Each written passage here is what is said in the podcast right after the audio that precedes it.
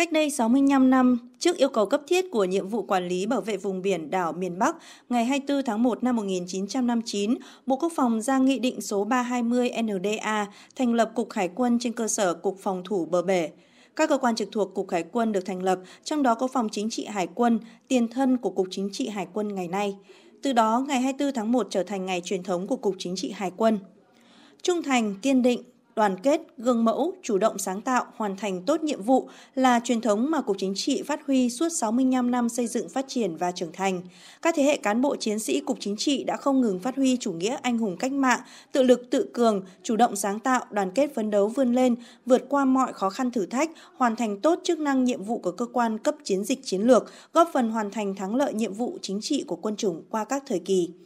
Với những đóng góp to lớn trong sự nghiệp đấu tranh giải phóng dân tộc, xây dựng, bảo vệ Tổ quốc và làm nghĩa vụ quốc tế, Cục Chính trị Hải quân vinh dự được Đảng, Nhà nước tuyên dương danh hiệu Anh hùng lực lượng vũ trang nhân dân năm 2014 và được tặng thưởng nhiều phần thưởng cao quý khác. Hàng trăm lượt tập thể cá nhân được tặng huân huy chương các loại – Nhân dịp kỷ niệm 65 năm ngày truyền thống, Cục Chính trị vinh dự đón nhận huân chương bảo vệ Tổ quốc hạng nhì. Đây là sự quan tâm sâu sắc ghi nhận đánh giá cao của Đảng, Nhà nước, Quân ủy Trung ương, Bộ Quốc phòng và Đảng ủy Bộ Tư lệnh Hải quân đối với Cục Chính trị. Phát biểu tại lễ kỷ niệm, Trung tướng Nguyễn Văn Bổng, chính ủy quân chủng Hải quân, ghi nhận đánh giá cao và chúc mừng những thành tích chiến công của Cục Chính trị Hải quân đã giành được trong suốt 65 năm qua. Đồng thời, Trung tướng Nguyễn Văn Bồng cũng bày tỏ sự tin tưởng cán bộ chiến sĩ, nhân viên Cục Chính trị sẽ tiếp tục phát huy truyền thống, vẻ vang, nỗ lực vươn lên lập nhiều thành tích chiến công mới, góp phần xây dựng quân chủng hải quân cách mạng chính quy, tinh nhuệ hiện đại, bảo vệ vững chắc chủ quyền biển đảo thêm lục địa của Tổ quốc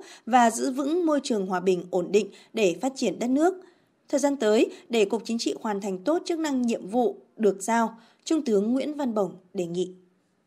Để Cục Chính trị hoàn thành tốt nhiệm vụ được giao, tôi đề nghị các đồng chí tiếp tục phát huy truyền thống vẻ vang và những bài học kinh nghiệm từ thực tiễn 65 năm qua, chủ động phối hợp chặt chẽ với các cơ quan nắm chắc tình hình, tham mưu đề xuất với Đảng ủy, Bộ Tây Quân chủng, với Đảng, Nhà nước, Quân ủy Trung ương, Bộ Quốc phòng các chủ trương chính sách tăng cường quốc phòng, an ninh gắn với phát triển kinh tế xã hội và mở rộng quan hệ hợp tác quốc tế trên hướng biển, chủ động kịp thời xử lý các tình huống trên biển, bảo vệ vững chắc chủ quyền biển đảo, không để bị động bất ngờ.